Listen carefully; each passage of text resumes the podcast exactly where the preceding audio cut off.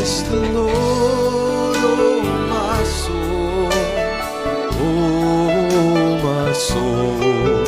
I'll worship His holy name. Sing like never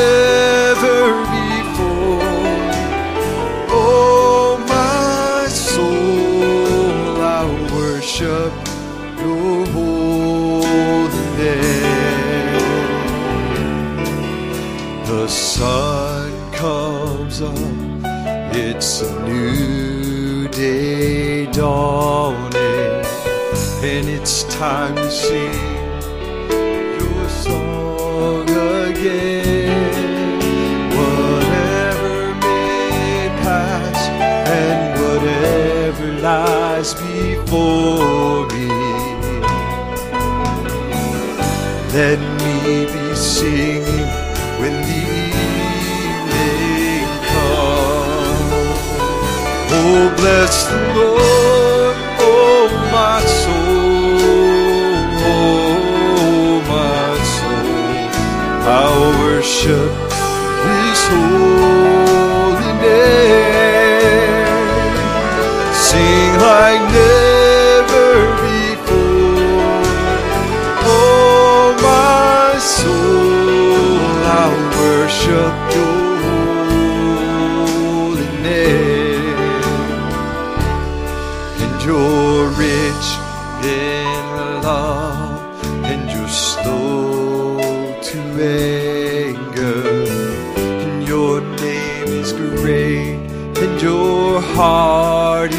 kind.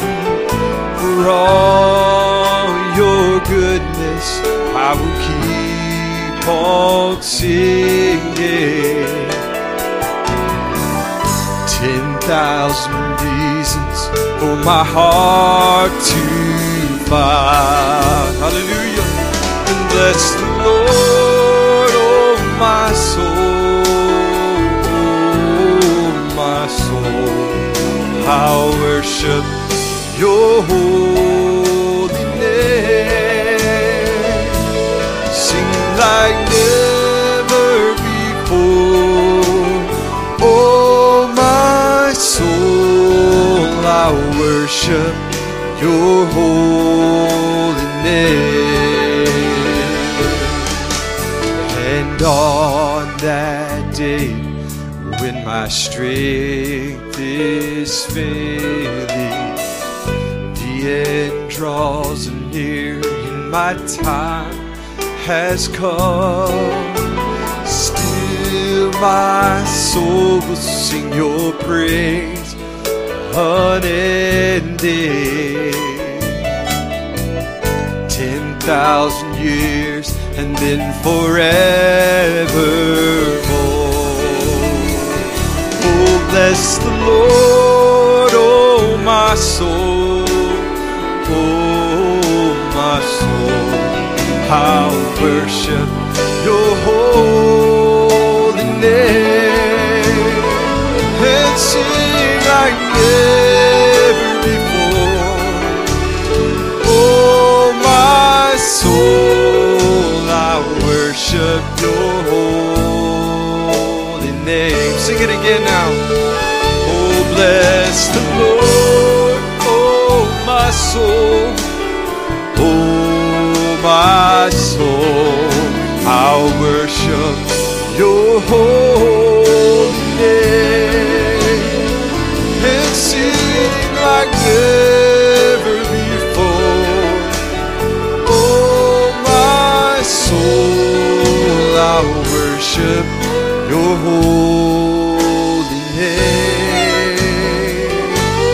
Yes, I will worship your holy name. Once again now, I will worship your holy name.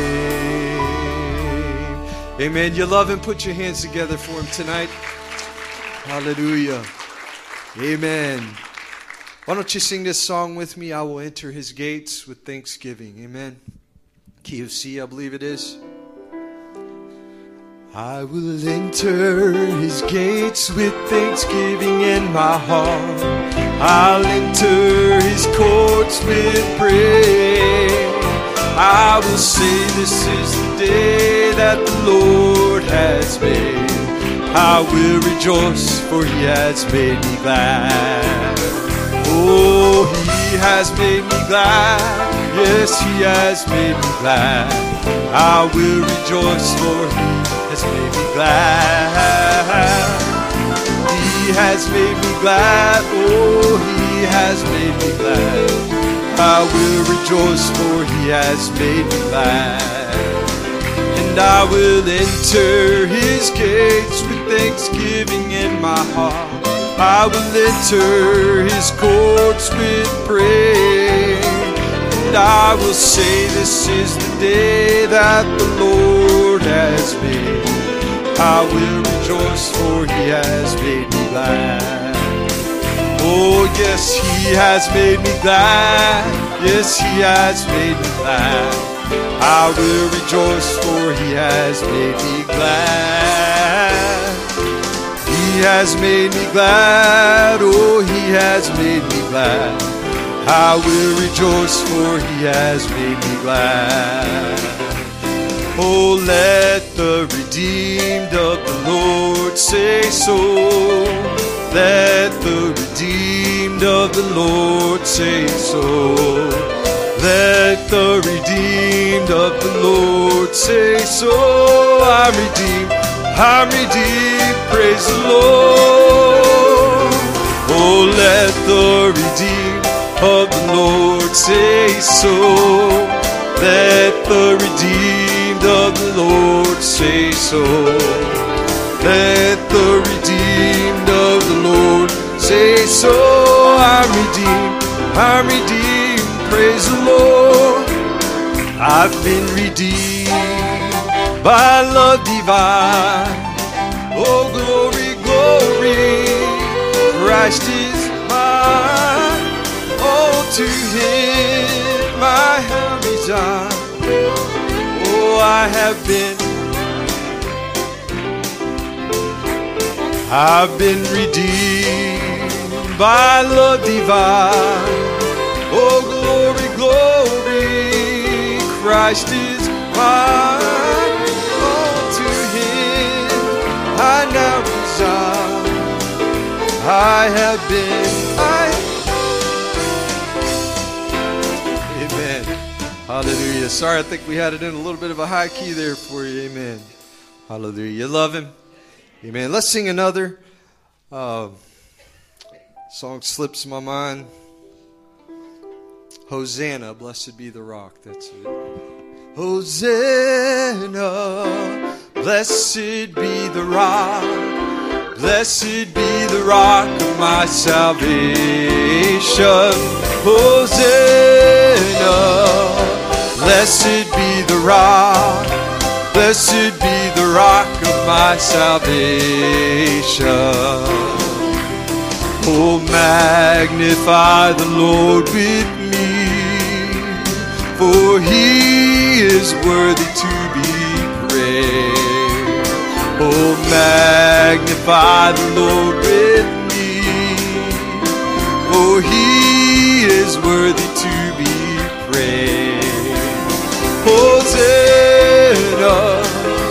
blessed be the rock.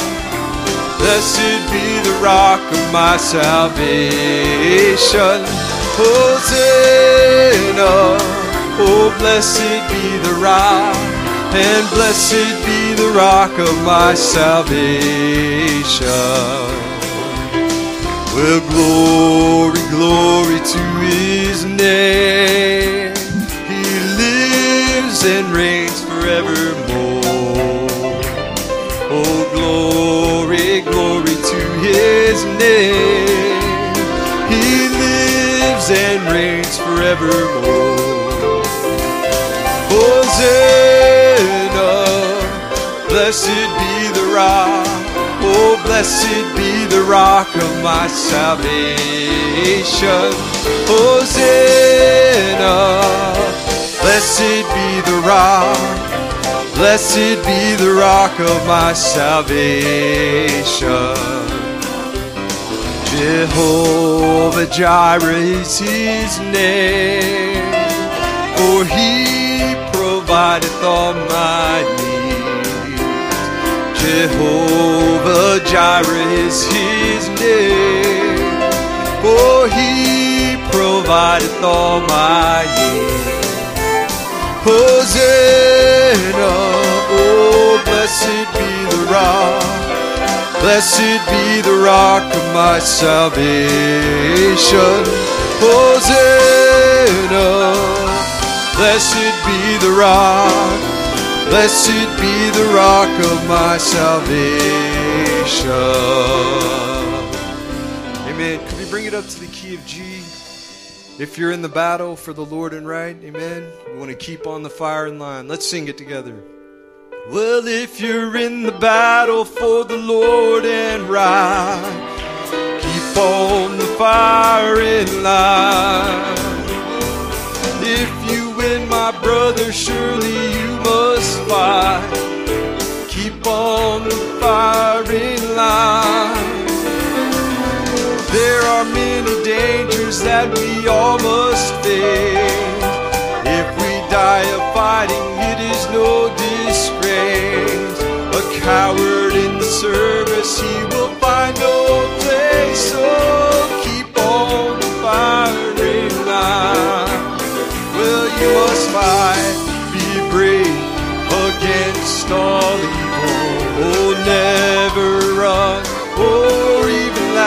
And if you in the keep on the firing line. Listen now, God will only use a soldier he can trust, right?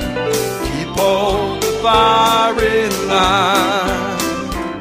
And if you wear a crown, then bear the cross you must. Oh, just keep on the firing Life is but to labor for the master dear. Help to banish evil and to spread good cheer. Great you'll be rewarded for your service here. Oh, keep on the firing line. Well, you must fight,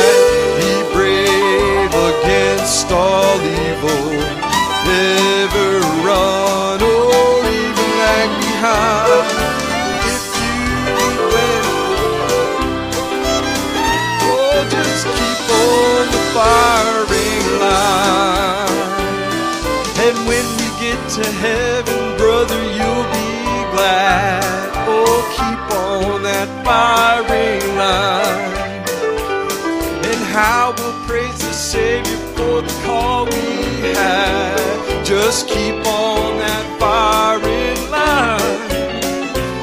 And when we see the souls that we have helped to win, leading them to Jesus from the paths of sin, and with a shout of welcome, we'll all march in. Oh, keep on the firing line. Sing it now.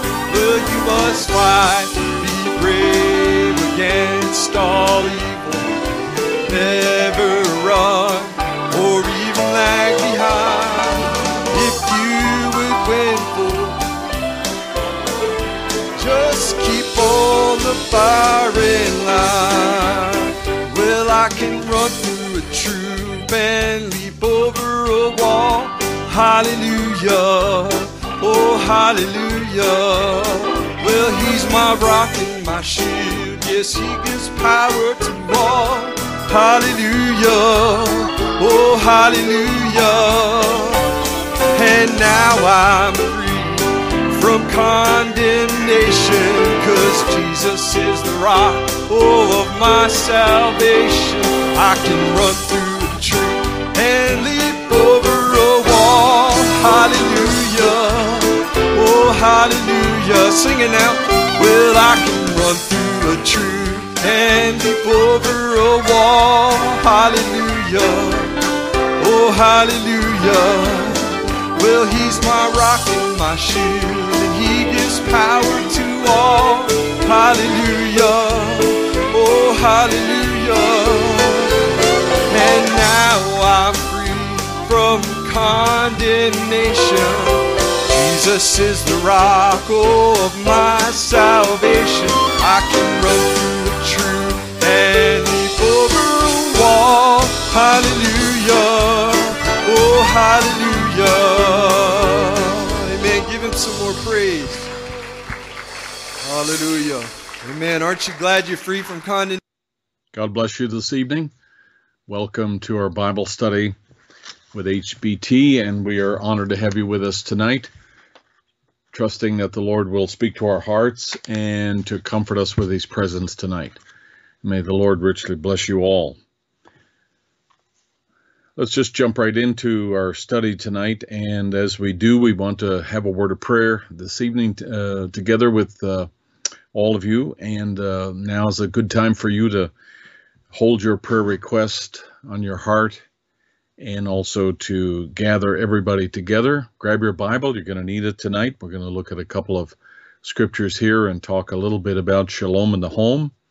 Or uh, lots of people have come up with uh, different and interesting names uh, for this little series. Uh, everything's good in the hood. Uh, you know, just a number of different names there, and I appreciate the creativity. But um, I'd be more excited if everybody was involved in the application of this. So let's uh, let's just jump in tonight and uh, take our Bibles and go to Ephesians chapter two, and we'll um, we'll just study a little bit for tonight. we want to uh, remember Brother Joe Cockman. Uh, Brother Joe had a fall yesterday and hurt his wrist and so his arm, and we want to remember him in prayer that everything will heal up uh, just right. We also want to remember uh, Sister Karen's grandson Lincoln, who's still struggling. He's doing. He's not in the hospital, uh, but we still want to just pray that the Lord will uh, just correct the things in him that are not exactly right and give him the strength that he needs want to remember Brother uh, Keith Buchanan has a special request tonight. Also, Brother Ron Spencer, and uh, Brother Ron's going through some uh, different testing still, and uh, we're asking that uh, the Lord will undertake on his behalf as well. I think it's good for all of us to pray uh, for him. He's just remarkable that he's done as well as he has, but we want to continue to remember him as we look to the Lord. And then uh, lastly, we want to remember the drums. Uh, I was uh, yesterday. I was with brother and sister Drum. We were down in the mountains in North Carolina and had the opportunity to speak at the graveside of Sister Gregg uh, in the Gregg family cemetery.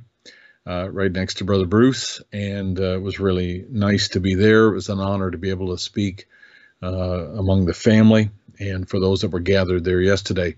So we want to remember them in prayer, especially, and just trust that the Lord will uh, comfort them in their time of loss.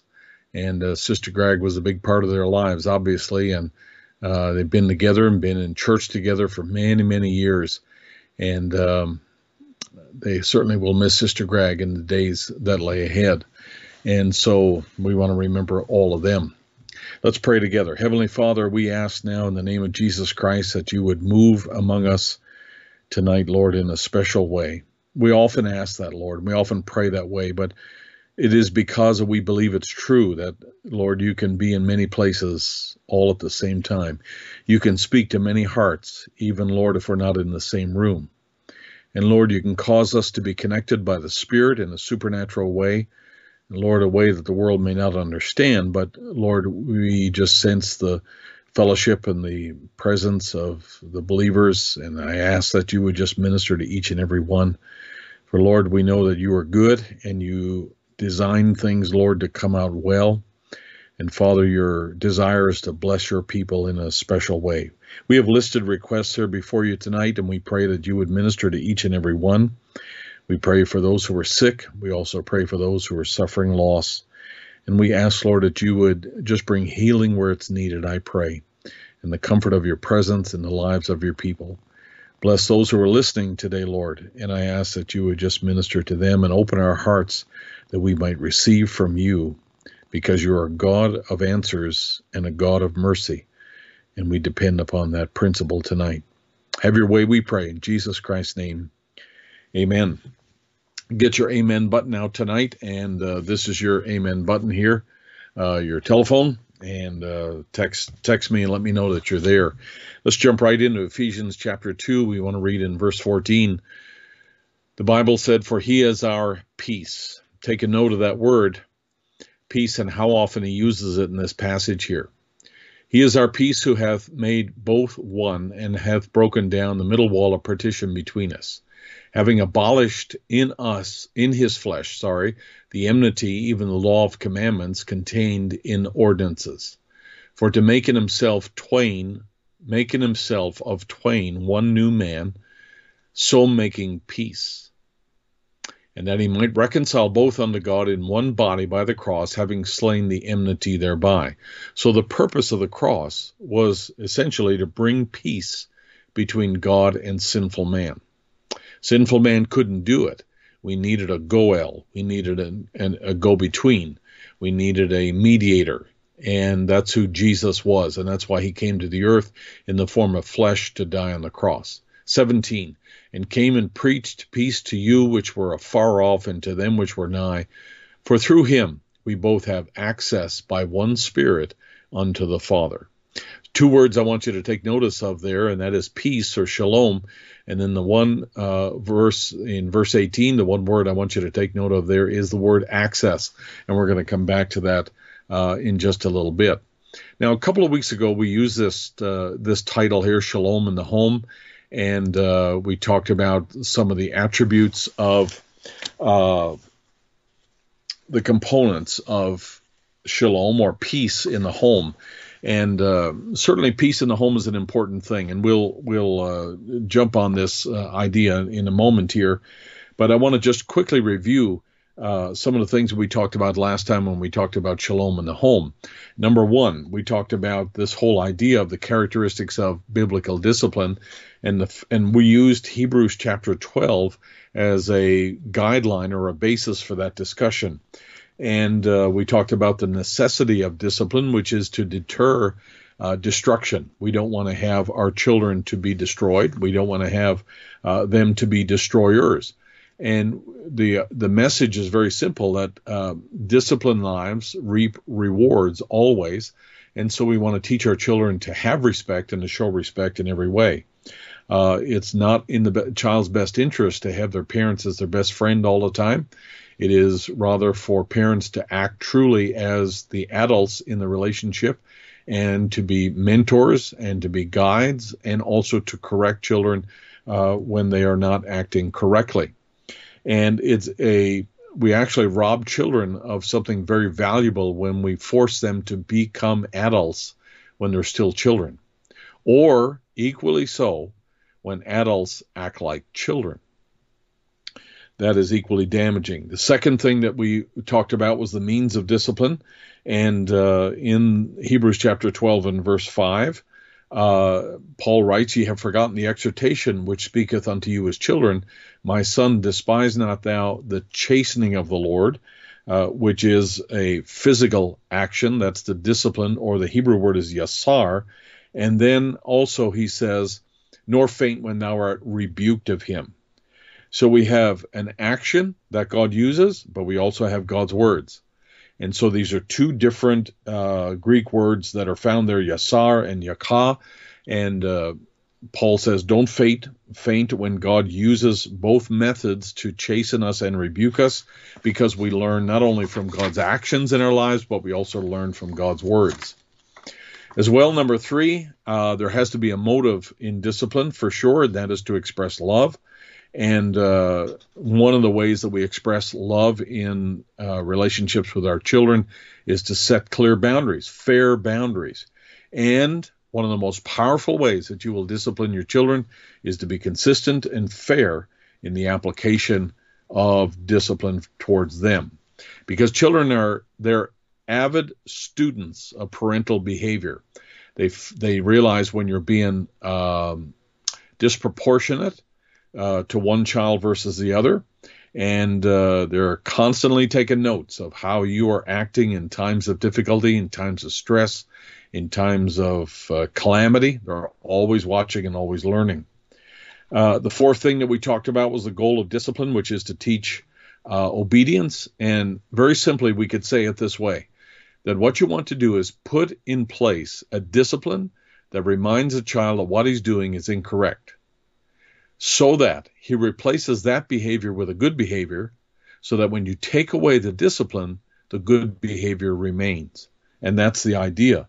You want them to exhibit good behavior when you're not there and when there is no motivation because of discipline, when there's nothing there that motivates them except that the right behavior is the thing that is sought and the thing that is approved. The last thing we talked about is the result of discipline, which means that the short term pain that we experience uh, really produces long term gain. And that's what's very important when it comes to um, discipline for our children and for our family. Now, uh, having said that, let's just look into this uh, prickly area of relations in the home, and this is uh, this is now getting a little bit more specific. Or rather than say the word prickly, maybe we could say uh, to look at the interesting um, the interesting uh, relationships and, and, relations that exist in your home and to examine them in the light of God's word. I think that's a great thing. Um, we know that um, the goal of discipline is uh, to suppress children's negative passions and develop them into healthy pursuits. Uh, I, I've, i see it in in you know I, I, I teach and we we congregate with uh, me personally, I, I, I, gather with two of the older Sunday school groups, and I look at these uh, kids who are from 13 years old and up, and they have, uh, you can tell they have passions, they have interests, they have uh, developing passions about things. And my job is not to try to change that, but rather to try to direct that into something that's healthy, that at the end of the day, we can say that we've done God's will. We've channeled that uh, in a way that's in harmony with God's will, and that's what's really important. So every every act of discipline has a goal, and our focus is not on discipline. That's not the important thing. The goal is to have uh, a, a, kind of a peaceful atmosphere in our home because uh, whatever happens in our home is what we're going to export to other places. We're going to export the spirit we have in our home to the church. We're going to export what we have in our home to other people's homes when we visit. We're going to export what we have in our home to your children's marriages. Uh, it's going to go directly into their marriage environment. So, therefore, we want to um, make sure that we're exhibiting the right character because children's character very often is determined by how we act, and our character will determine how, how our, our the, the character of, of our children will develop. And, and so that's what's important. You, the way that God deals with you and the way that you express real Christianity in your home is going to have an effect on the character of your children. And so, therefore, the, the idea of discipline is not only for your children to act correctly, but it's also for us to act correctly and respond in the right way uh, to the chastening that comes from God, because chastening still comes uh, from God, no matter how old you are, no matter, no matter what station in life you are. You look at Brother Branham, right to the end of his life, he had corrections that were made, uh, you know, in his life and his ministry and relations and his family and everything else. I mean, it was it was right to the very end of his days, and so therefore, our children's character is going to be affected by how we act in every situation, and our character is very often uh, or sorry, their character is very often determined by how um, how our character develops in the light of all the struggles that we uh, that we face in life. Now, let's just let's just kind of look at this in the scripture here, okay? And this is the motivation that I have for dealing with this subject at all and wading into this because, like I say, this is really uh, it, it, it. I think it'll get interesting. I, I have that gut feeling. Zechariah chapter eight, and the Bible says, "So again have I." thought in these days to do well unto Jerusalem and to the house of Judah, fear ye not. And and I just want to uh, preface this little verse and say that uh, this is Zechariah talking about the future days of Israel, that uh, God was going to disperse them, but he would bring them back. And when he brought them back, he had a specific design for how they would inhabit the land again and how they would come back and be defended by God and how they would resist the pressures uh, of other nations against them and how they would shine in a day after so much darkness through the ages. And we know that's true, right? That's happened. So here's what uh, Zechariah says to them These are the things that ye shall do. Speak ye every man the truth to his neighbor, and execute the judgment of truth and peace in your gates. And let none of you imagine evil in your hearts against his neighbor, and love no false oath, for all these things that I hate are things that I hate, saith the Lord. So, whenever the phrase inside your gates or in your gates is mentioned, uh, it is a reference to where you live and where you raise your family, where you have uh, a little congregation, if you like, and where you exercise influence. And so he says that every one of you should execute judgment of truth and peace in your gates. Now, uh, I was looking up the meaning of that in the Hebrew uh, language there and in the Hebrew Bible, and it it it is like, uh, if I could explain it this way, it's very much like a court case is uh, unraveled.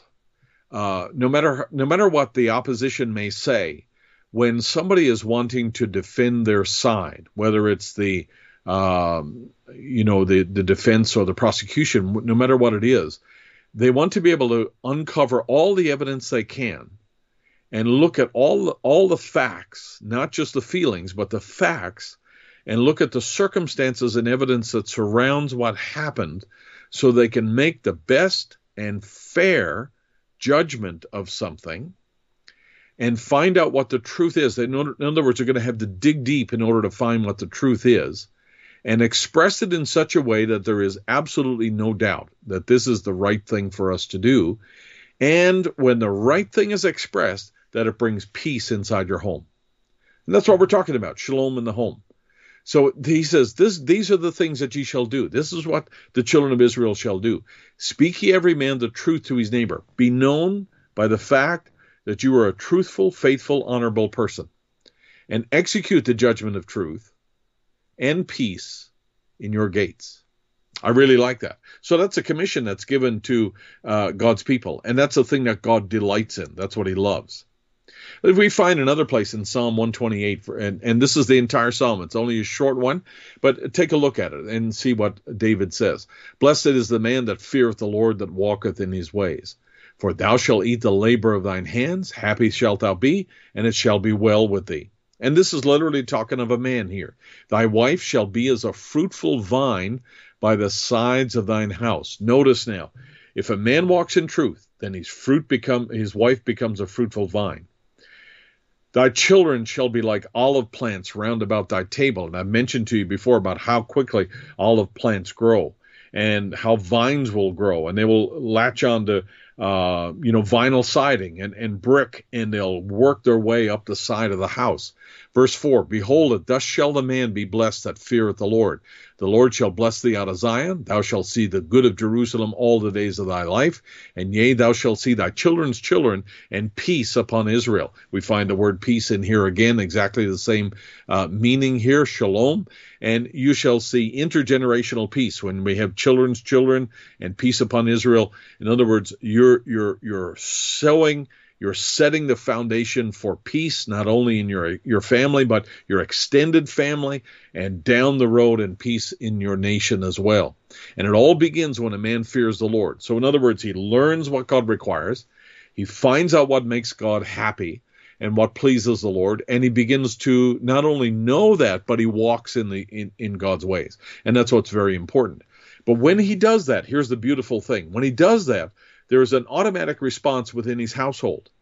When a man learns the way of the Lord, follows the way of the Lord, walks in the way of God, then his house is blessed. And that's why I said in the beginning that your children's character is a direct result of the way that God deals with you, and you respond to uh, the training and chastening of the Lord. And not only that, but your wife is involved as well. So your wife is not a separate entity uh, your children are not separate entities. God put that family together, and the family is affected by what that man does. And uh, even though we're not responsible for the outcome, your prayer is that Lord, let me walk faithfully so that you can bless my household. And that would be should be the prayer of every man. I would love to take a men's meeting where we can just discuss things like this. Um, I, I, I, I enjoy our men's meetings and I think they're profitable, but I, I think um, sometimes it would be really great to have a weekend where we could just talk about these things here and encourage men to fear the Lord and walk in his ways and enjoy the labor of your hands. Happy shalt thou be. We need a dose of happiness in our lives, and uh, it shall be well with thee. I, I want to be able to prosper in a in a material way, a way of health, and a way of my whole family being blessed. And this is how we do it. And uh, there are specific things that God would have uh, have in mind. Let me give you a couple. All right, here they are. And you've heard this quote before, so I'm just going to read this briefly. Brother Branham, what activities should our preteen children participate in, and how should we go about helping them select their associates?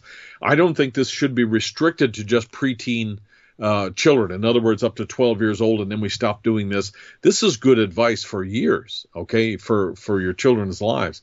Keep them in Christian company as long as you possibly can. If it's a girl, keep her with Christian girls. Christian boys, vice versa.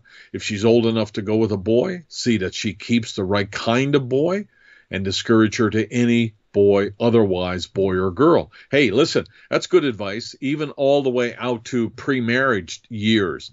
Uh, if it's the right kind of a boy, then we want to make sure that uh, that's the kind of uh, fellow that our, our, our daughters, uh, you know, get to, get acquainted with. And we should be teaching our daughters to be selective. We should be teaching our boys to be discerning and selective as well, to pick a girl and, and don't don't start to get involved with somebody uh, unless it's the right kind of a boy. Don't get involved with an unbeliever, but get involved with a, a boy of good character because that's going to pay well in the future. If she's going with an unbeliever, try to encourage her to go with a believer and vice versa. Well, Brother Branham says it. Then he says, make your home nice. Make your home a place where your daughter or son will not be ashamed to bring their company before their father and mother and into their house. And make home so happy that they'll be pleased in their home to stay there. And amen.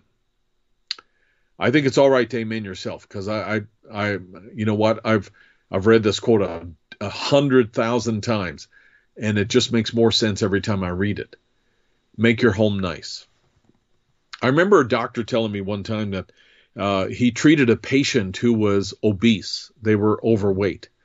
And he said, I said the standard things to this patient, and they needed to take this medicine and do this and try to lose some weight.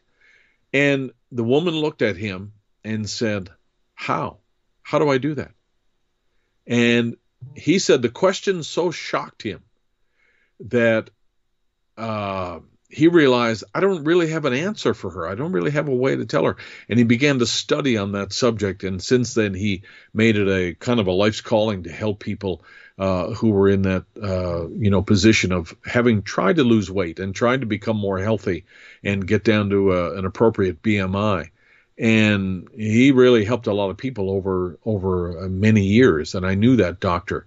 And uh, so I, I, use that example to say this, and I'm, I'm being very selective to comments like that because I realized there was a study done that said that uh, women who actually, um, well, um, tell you what, I'll leave that. We leave that for another time, all right? Because I I want to um, just stay focused here, if you don't mind. I said that little story to to to make this point Here's Brother Branham telling us to make our home nice. Well, how do we do it? Make your home a place where your son and daughter won't be ashamed to bring their company. Well, how do we do that? Make our home happy. How do we do that? And that's a good question. So, if, if you don't mind, let, let's just look a little farther here into this. Brother Branham says, I love you. And he says, I'm here uh, with all my heart to try to help you and try to help you to make your home a better place to live and to make the community you live in a horrible place to do evil and an easier place to do right. That's the idea. That's a great statement. He says, I'm here to try to help you to make your home a better place to live and your community a hard place to do evil. I, I appreciate our little community that we have here uh, where I live, and uh, we have about eight eight homes, I think, in the area here, and uh, we communicate. We we uh, you know we uh, interact with one another in in uh, just casual ways. Um, and they're all from different backgrounds and so forth, you know. But we get to know one another and just, you know, throw up our hand when we're going down the road and roll down the window and say hello. And uh, we talk to one another, loan tools to one another, and that's a very important thing. And we interact with, with one another. And as a result of that, whenever there's been any sort of trouble, uh, the, our little community responds quickly, and and that's a great thing to to have. We should have that. And Brother Branham was telling the people at the beginning of this meeting out in Phoenix, Arizona. He said, "That's why. That's what I'm here to do. I'm I'm here to try to help you and uh, help you make your home better." Well, let's look at that a little bit further. In a message called Love, Brother Branham said, "If you learn to love and be kind to everybody, and to be gentle and have patience, it'll even make your home life different. It'll make your associations different, and God will honor you." He says, Now I've tried it. If you learn to love and to be kind to everybody and to be gentle and have patience, it will affect your home. It'll make your associations with people different, and God will honor that. Well, I want to I want to learn that. I want to learn the way uh, to do things that God will honor. Hey, we make mistakes. We get overtired. We get overworked. We get overextended. We have situations that land on our doorstep that we did not anticipate. We have problems that we have to deal with that maybe we did not cause. There are things in life that change, like your health because you're getting a little bit older, or your job situation because your boss decided to move to China, or whatever else. There are things that come up that you had nothing to do with, they're out of your control, but they happen anyway. We want to learn to be gentle, to have patience, we want to learn things that will be honorable and that God will honor as well. We have frustrations in our homes. We have, uh, you know, sometimes I will say this that, uh, you know, a home can be disrupt- disrupted and the shalom in the home can be uh, disrupted or even bound because of, of a breakdown in a relationship between even just two people. There might be five or six people living in the home, but if the relationship is strained between even two people, the the shalom in the home can be disrupted. So it can be a a mother and a son, or a father and a daughter. It can be between husband and wife. Uh, it can be between siblings even, and and there are a number of different things here. But I've seen situations where uh, you know there can be a breakdown between Oh, even if you have a blended family, like so, if you have a husband and wife and they have stepchildren, and those parents agree to raise those children like their own, and all of a sudden those step parents begin to discipline their uh, stepchildren, and those stepchildren will, you know, when they get to an age and maybe they don't think that's fair, maybe they don't think it's right, it can be it can be right, but they resent the discipline. They resent the boundaries that are put in place there. Maybe it could be a curfew or something else. It can be a timeout.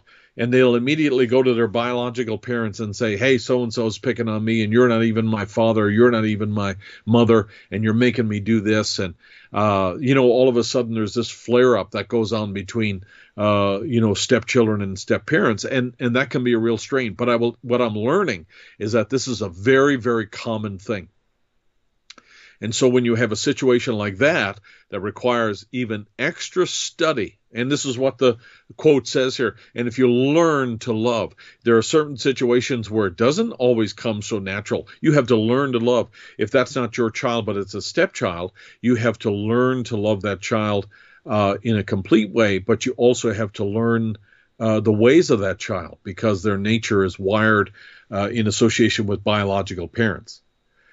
So you, when you think about adoptive parents and you think about all the different blended situations that there are today, uh, there are real challenges to uh, you know, to be able to balance or juggle things in the home, and you have to learn to love in your situation. Uh, it's not always a, uh, you know, a, a, a, nuclear family. It's not always uh, the nice setup that we would, uh, you know, love to have. There are situations where you have grandchildren, or you have uh, adopted children, or you have stepchildren, and you have to learn to love. And so this challenge is one that you have to take very seriously and uh, to be able to provide for your children and to be able to uh, encourage them in the right way. And this is this is what uh, this whole little series is all about, because every one of us want to have a relationship together uh, with those in our uh, immediate sphere. I've shown you this slide before. It's the four basic life needs that we have, and I just want to deal with one of them tonight. That's the third one. It's the need for all human beings these are basic life needs. We all need to have an experience of trustful relatedness. We need to have a, a, a solid relationship with God, with family, and with other people. That's kind of a at, at a base level. We need to know that we are connected to God, we are connected to a family, and we are connected to another body of people. It could be your church family, it could be uh, people you you associate with and work with all of us need to have that experience of trustful, trustful relatedness uh, in our lives because uh, it doesn't work to have people, uh, you know, who are isolated and isolated for long periods of time. It doesn't work. Uh, they found out you can't leave babies in a crib without interaction with somebody. They've they found out that uh, kids who live in orphanages don't prosper. They found that uh, you know people who live in the wilderness and want to get away from it all that does not work they do not come out balanced when they attempt to do that. When people, you know, say they're going to run away from the family and they, you know, they run away. I know a boy uh, who ran away from his family here in Virginia and was on his way to New York to join a gang. And the reason why kids join gangs, I mean, common sense would tell you that it's a bad thing for you to join a gang. But the reason that they do it and the motivation is because they want to be a part of a unit which is like a family. If they don't feel connected to to a, a natural family, they're going to gravitate to some family somewhere. And even if it's bad, and even if the kids are up to things that are not good, they're still going to seek that connectedness or relatedness to a family even if that family is something like a street gang. It's an amazing thing. I mean, I could not imagine, uh, you know, a family or an individual wanting to do that, but people do it and they do it all the time. And so it's an inherent basic human need that needs to be met. So therefore, we want to make sure that our kids feel like they have a connection uh, to a uh, to to the right kind of people in their life and also to God. Brother Branham's desire was the same thing. We find at the end of the church age book, Brother Branham said, "You you're familiar with this statement. Let me refresh your memory. Not for one moment do I bring a message to the people that they may follow me or join my church or start some fellowship or organization. I have never done that, and will not do that now." I have no interest in those things. I do I but I do have an interest in the things of God and people. If I can accomplish just one thing, I will be satisfied. That one thing is to see established a true spiritual relationship between God and men, wherein men become new creations in Christ, filled with his spirit, and they live according to his word. That's what's really important to Brother Branham. It was never important for the Brother Branham to have a statue with his image on it. It was never important for him to us to worship him or to baptize in his name. It was never his interest to do that. It was always his interest to point to Christ. He said, I am a son of man revealing the son of man. And that's exactly what his life's goal was and his life's message was. And so it's important for us to be a part of the right uh, the right relationship and the right relationship with God. Now, let's let's look at it this way, and I want you to think of this little statement here two ways.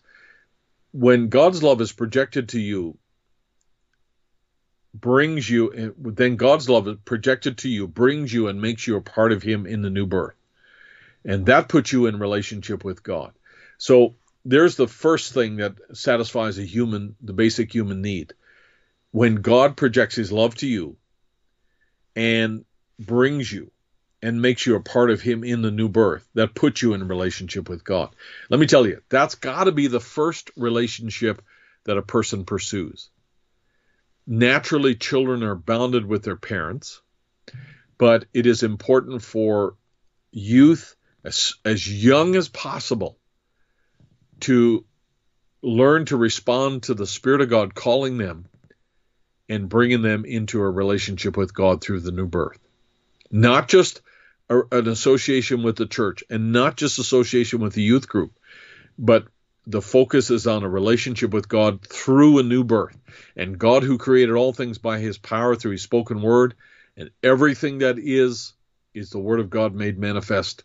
The entire world was made. How do we err when, and how we do err when we try to ignore God's word or try to limit God's power by our own imagination. For the very earth that you're sitting over tonight is only the word of God manifest or uh, expressed, and God said, Let there be, and there was, then what faith we should have in Him and have in His word. We definitely should have that. So, therefore, let me say this that the primary relation the primary relationship experience you should have is with God. And right next to that, and we've defined this in the Hebrew language and so forth, right next to that primary relationship with God is a relationship between a husband and wife. And they are to submit themselves one to another, and wives submit to them, uh, submit to yourselves unto your own husbands as unto the Lord. And the husband is the head of the wife, even as Christ is the head of the church, and he's the Savior of the body. And therefore, as the church is subject unto Christ, so let the wives be to their own husbands in everything. And husbands, love your wives, even as Christ also loved the church and gave himself for it. So, husband was submissive, wife is submissive. And that applies in marriage all the way right through to the very end. And so, Jesus submitted himself to the cross and the death that he died that he might not only redeem the church, but have the church exclusively unto himself. It is the passion, the desire of every woman to want to be chosen, to want to have a man say, You are mine and mine alone, and you are mine forever. And we are to have no other relationship like this. And that's the passion of every woman to have that uh, to have a man fight over her, to have a man fight for her, to have a man choose her. And so this is what Christ did for us, and therefore our love is reciprocated. Our love is uh, responds to his love in in that we were chosen and predestinated by him. So also do we love and respond uh, in kind that we submit our lives to him. And so Paul carries on and says in verse 31 here, For this cause shall a man leave his father and his mother, and shall be joined unto his wife, and they two shall be one flesh.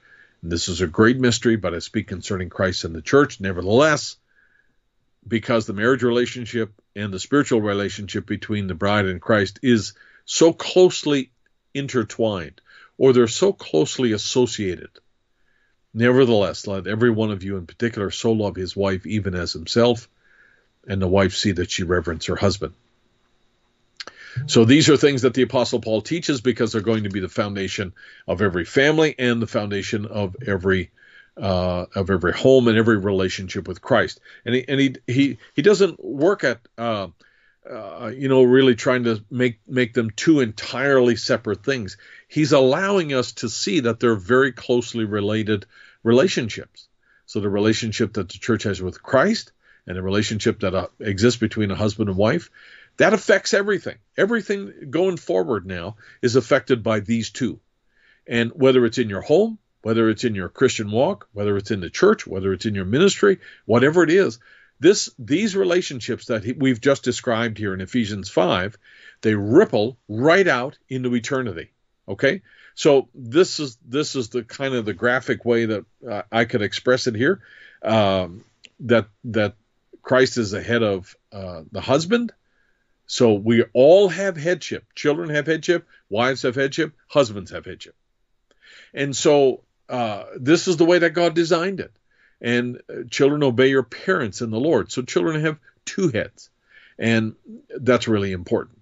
Okay? So this is the, the graphic image here of the structure that God wants the church to see. And so this is the uh, the second thing here that uh, the relationship between Christ and the bride is critical. And we know that the head of Christ is God, according to 1 Corinthians chapter 15. And when all of this is fulfilled, then this whole setting resides in the new Eden eventually. And here it is summarized in Brother Branham's sermon, He that is in you. He said, He that's in you is greater than he that's in the world. It's God in you like he was in Christ, in Jesus Christ. God in you like he was in Jesus Christ. Stop. Can God be in you like he was in Christ? The answer is yes. But remember now, he was in him in the fullness, he's in us in part.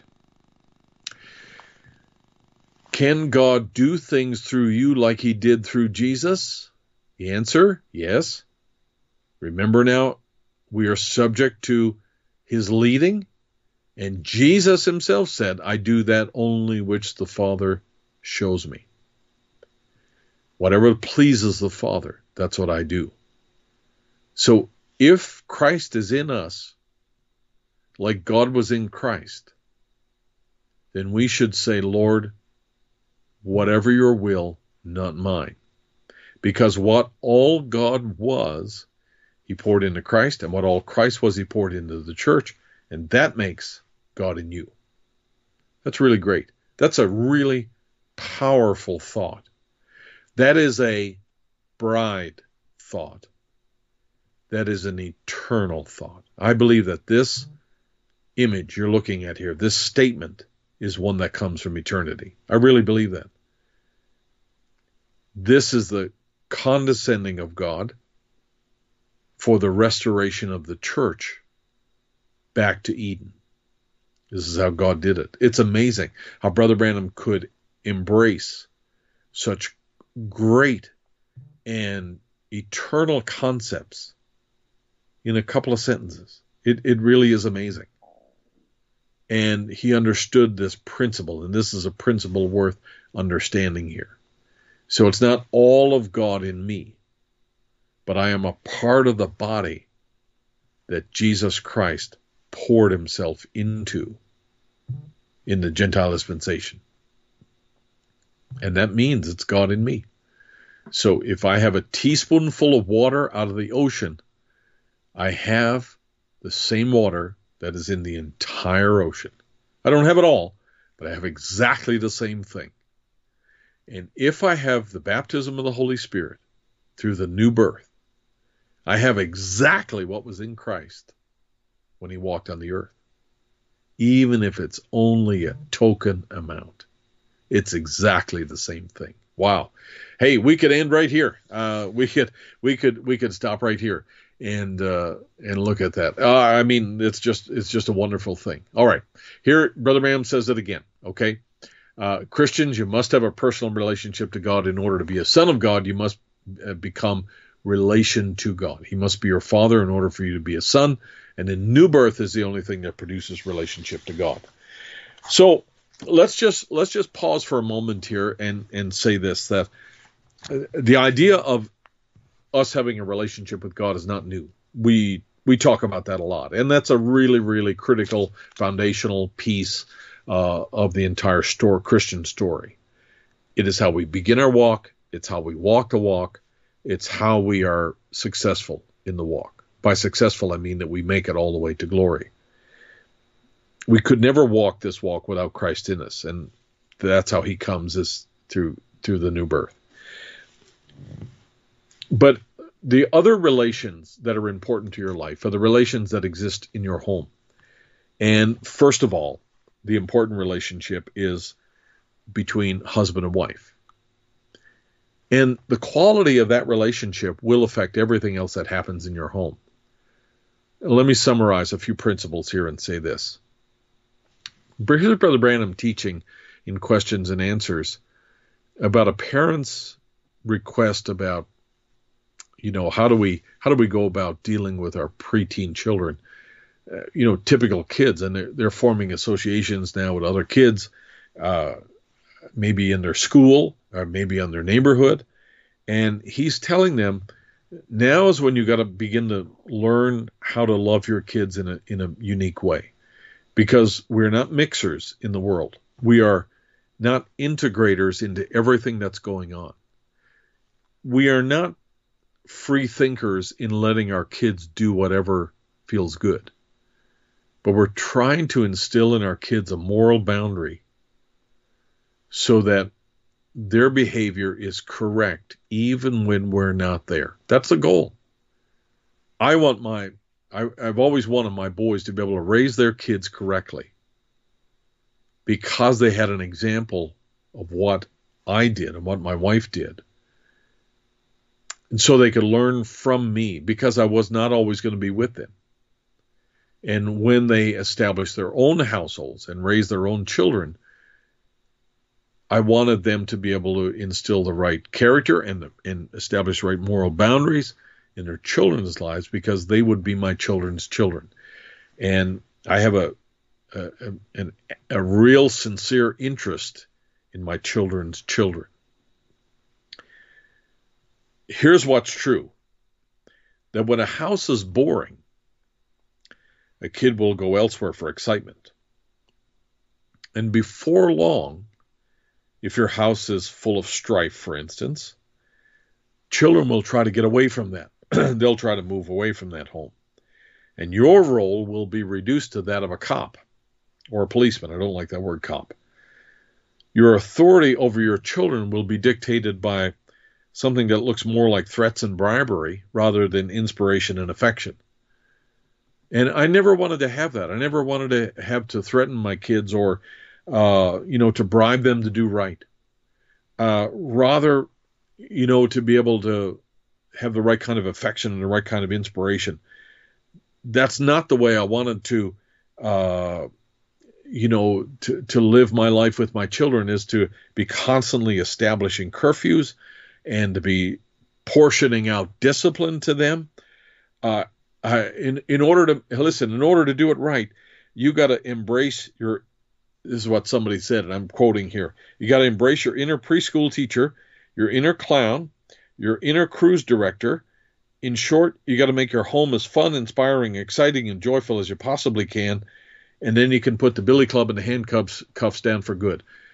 Listen, uh, your home is meant to be a place that they're happy to be in, and happy to remain in, and happy to bring their friends in.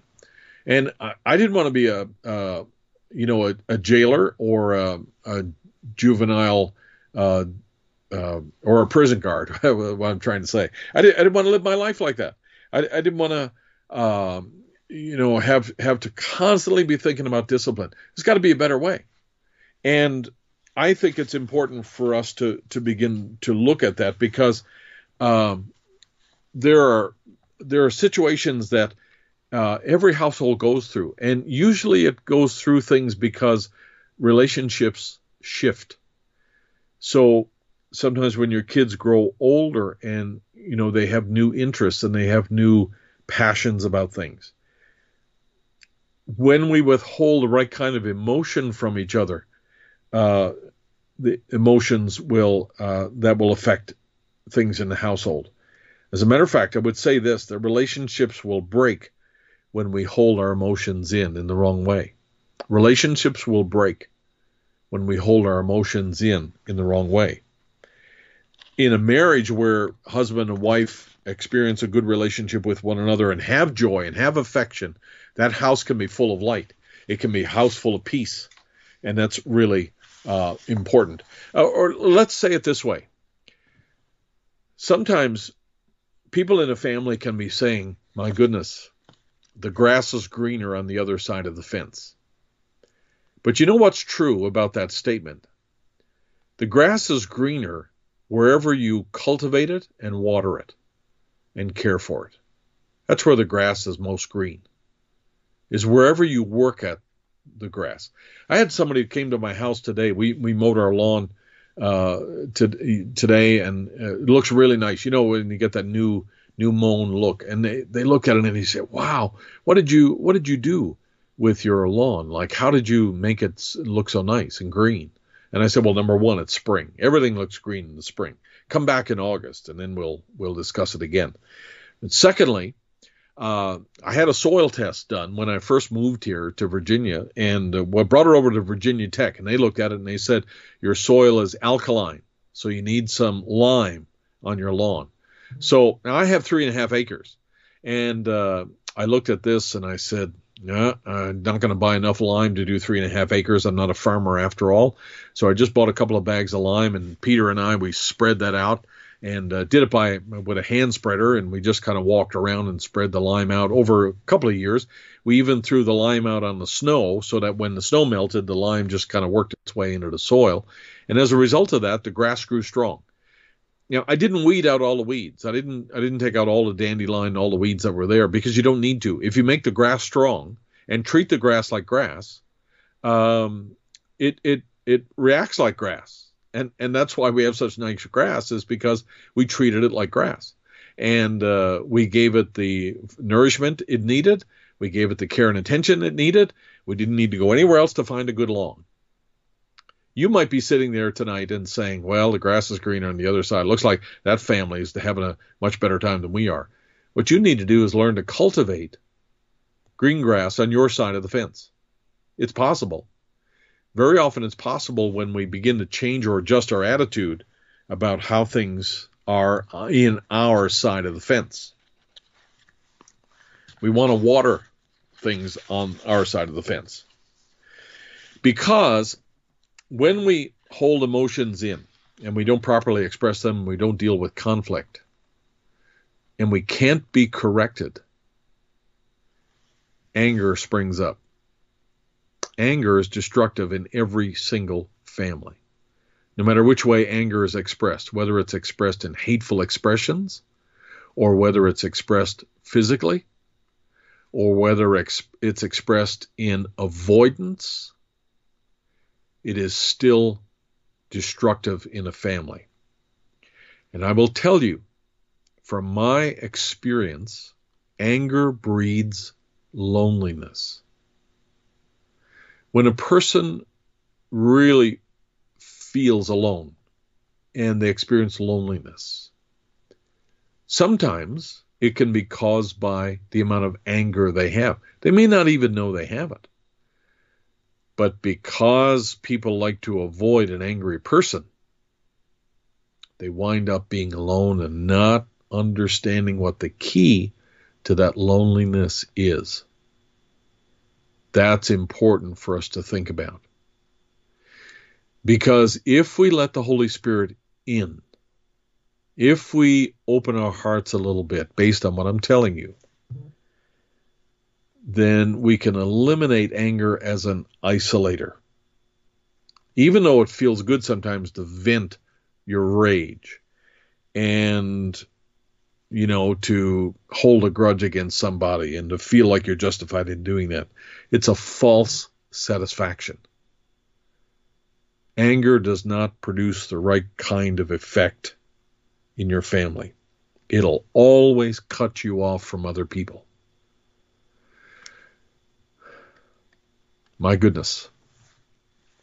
Our time has run out. it's an amazing thing. It's an amazing thing to watch.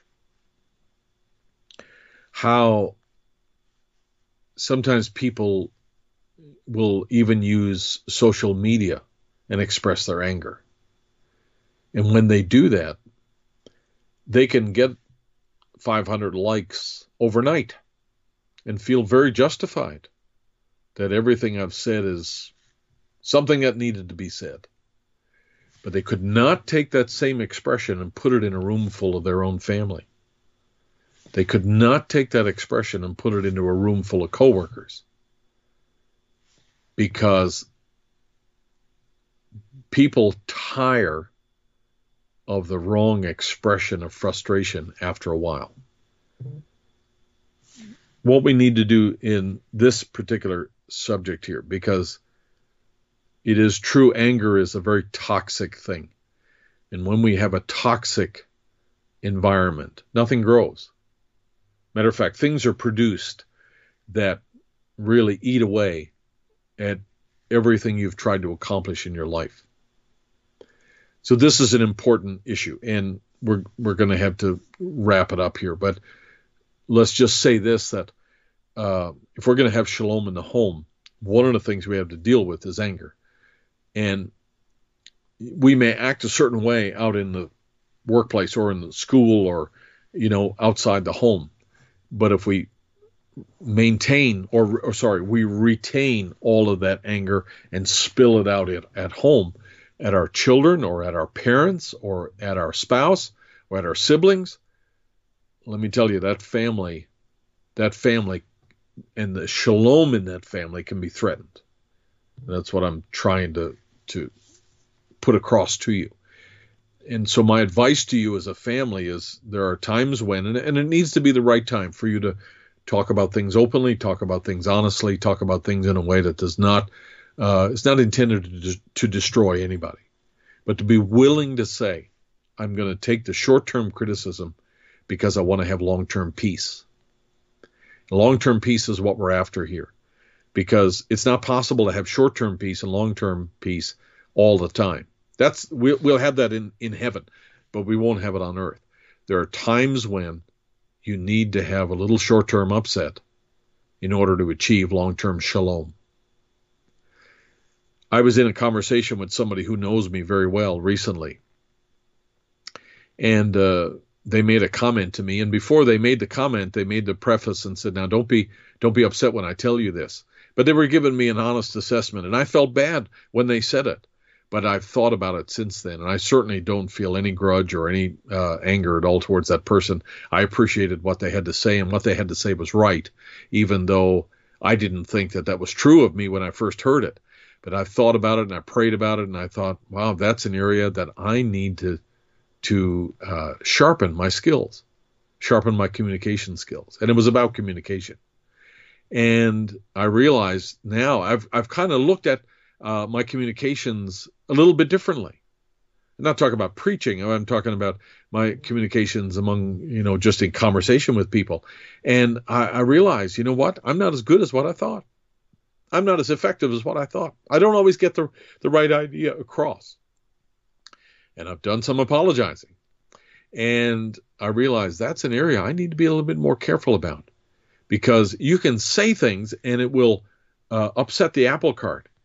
But if I'm going to achieve long term peace with my family or with people I love, then I'm going to have to make some sh- changes in the short term in order to get this right. Hey, we all want to be connected with our family. I, I got to tell you this, and I'll, I'll close with this thought that I was in uh, North Carolina yesterday in the mountains. I mean, now I was in the mountains, and I had been to this little gravesite where Brother Gregg uh, was buried, and it's on on the side of a mountain and a windy little dirt road. And uh, I was uh, there maybe seven or eight years ago. I can't really remember. Yesterday I was barreling down through there, following my GPS. It was still uh, showing up there on the screen, and went right past the graveyard. Didn't see it and over the mountain. Went one mountain too far. Got down on the bottom of a mountain, and I will tell you something. I felt like I was in the middle of nowhere. Not only that, but the road had been washed out. And there was one place where I was on a little narrow passage. It was just as wide as my truck and no wider.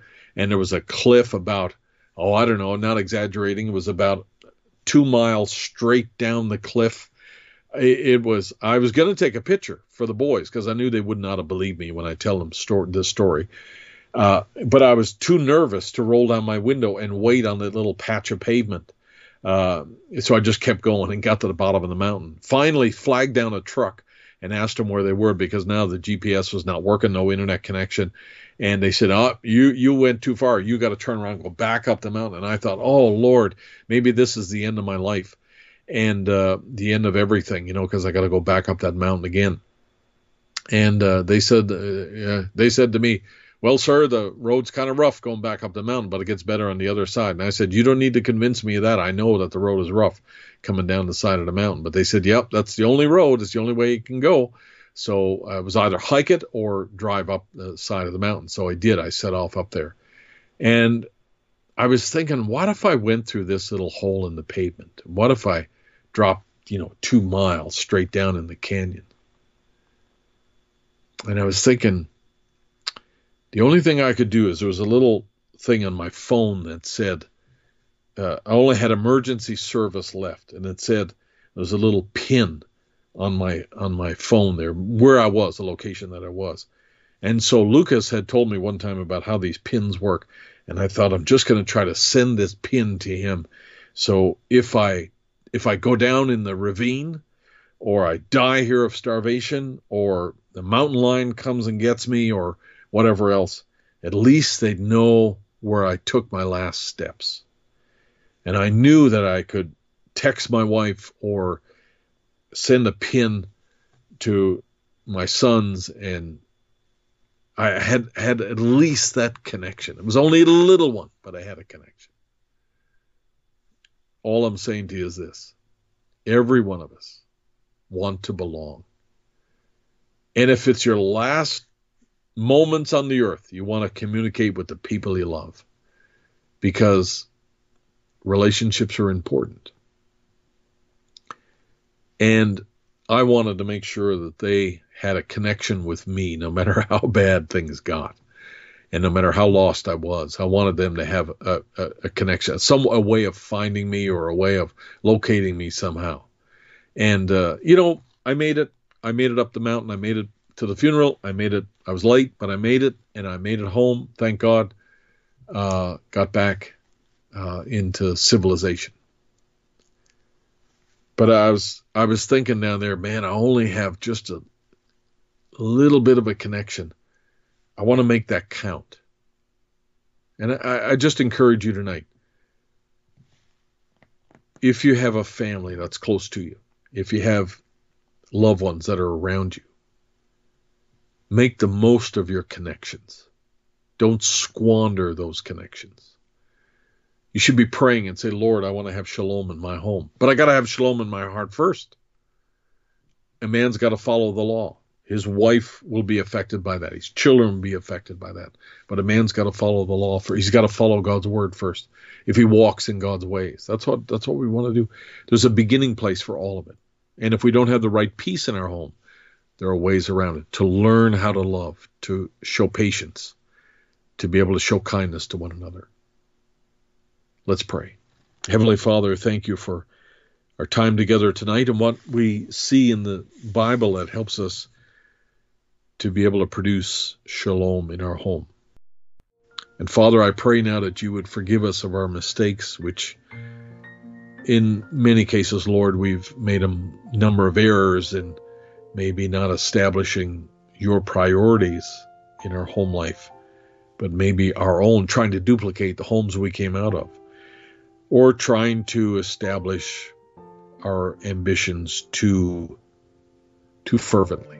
But Lord, may we be mindful of your ways and may we walk in your ways.